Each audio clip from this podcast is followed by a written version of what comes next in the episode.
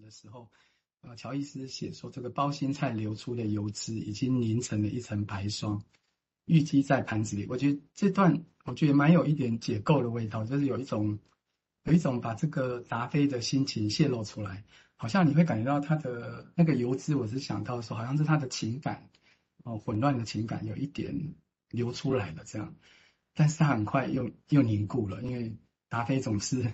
总是蛮蛮坚硬的嘛，哈，它很快又凝固了，然后就淤积在盘子里。哦，这两段是让我蛮有印象的这样子。好，那我就觉得乔伊斯他的笔法，哈，就真的会让我想到这种解构的想法这样。呃，Levinson 也提到说，治疗师要要很留心，很很留心那些微小而不被注意到的一种细节。哦，那因为那都是解构的一个开始，这样。那我们只要用心去聆听别人，他要举例像政客的的叙事或政客的发表，其实你用心听都会听到一些自相矛盾的元素啦。那像这段短短的文字也有这样的一个味道，这样子。好，那什么是解构呢？在精神分析怎么应用呢？我们来看看这个 Levinson 的看法哈。嗯，我们看那个引文，他说。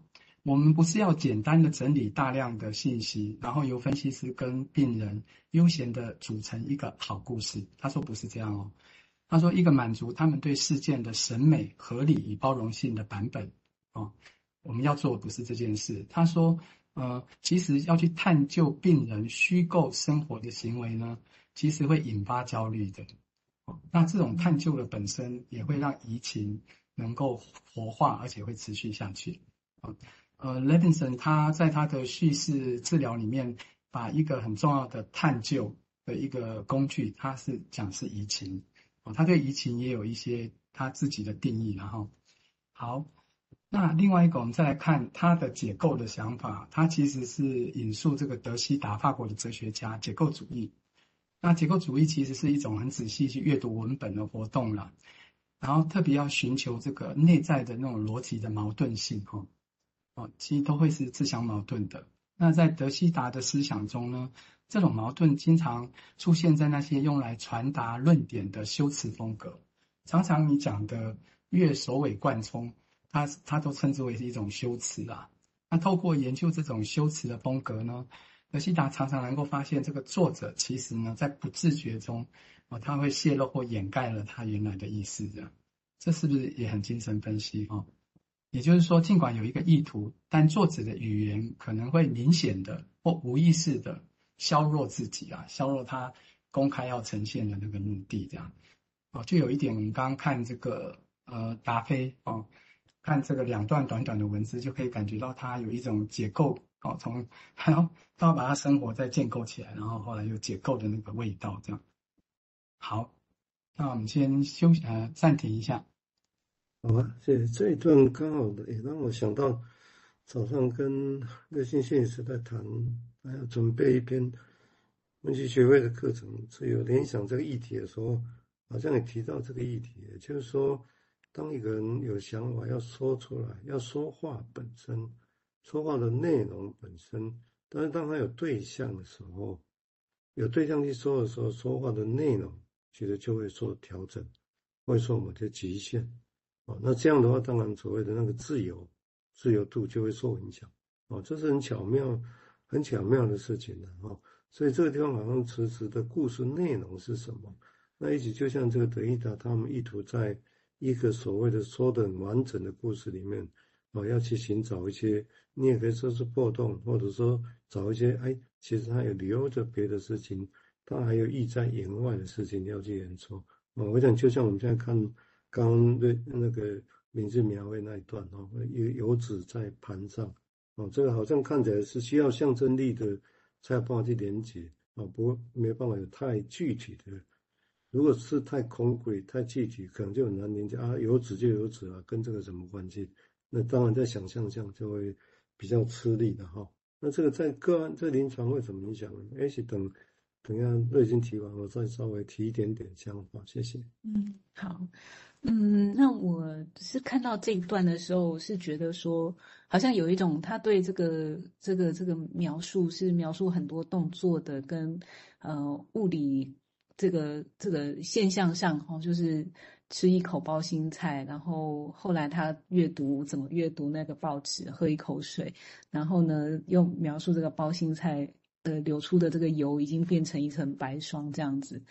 然后就是这个感觉，好像他是描述一个客观我们都看得到的东西，可是我们会去想象那个主观到底发生了什么事事情，达菲先生到底看到了什么这样子，哦，使得好像那那一瞬间好像时光停滞，就是流滞，而且是有点久，因为那个油脂流出来变白霜，那感觉是有点久嘛，哈，就是这个油要变成那个。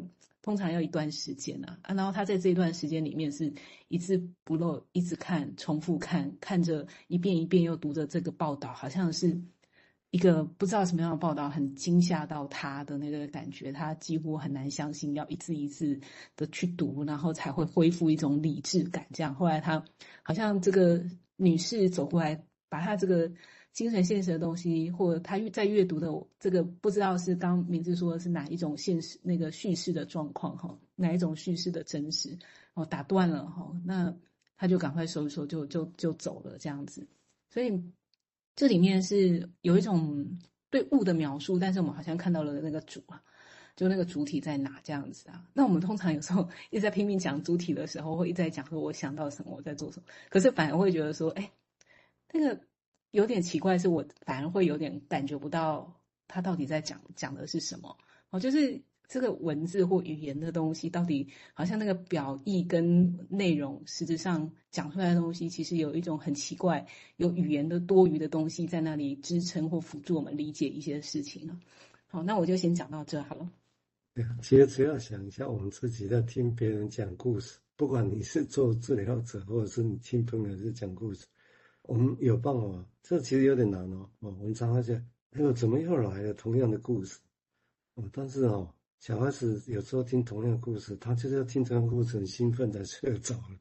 哦，或者他这些故事我们重复看，哎，其实也是重复，但他背后有一些东西，我们觉得，哎，这次有什么新意？但是可以在有时候我们在听其他故事，其他人讲故事，我们觉得，怎么又来了？老是重复。哦，这个地方很有趣哦。我同样在听故事，你看就有这种多个可能性。那如果把我们觉得又来的，怎么讲？同样故事里面，真的可以发挥像这篇故事一样有新意？这当然完全在我们听的人这边的想象的啦。我想这个还蛮重要的。现在现在看起来，好，我们接下来请明志再谈谈他的想法。谢谢。好，那我们就继续把小说读下去哈，贴给大家。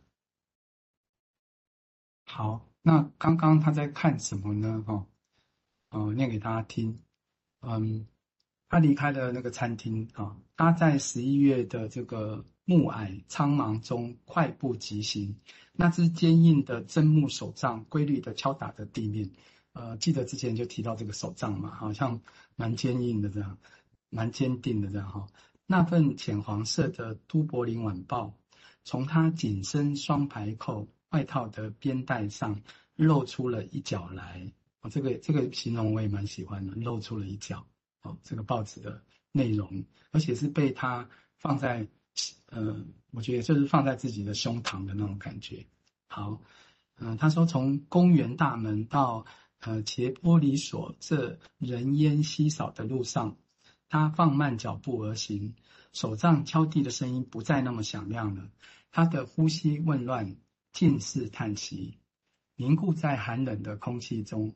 一回到家，他立即走进卧室，把报纸拿出来，就着窗边微弱的光线，重读一遍那则新闻报道。他轻声地读着报道，就像一位神父蠕动着双唇，读着分离的祈祷文。哦，这这段描述我也觉得蛮美的，这样，哦，像一个神父这样。啊，他说报道的内容如下。一桩惨案，一位妇人在悉尼阅兵广场车祸致死。哦，这是报报道的标题。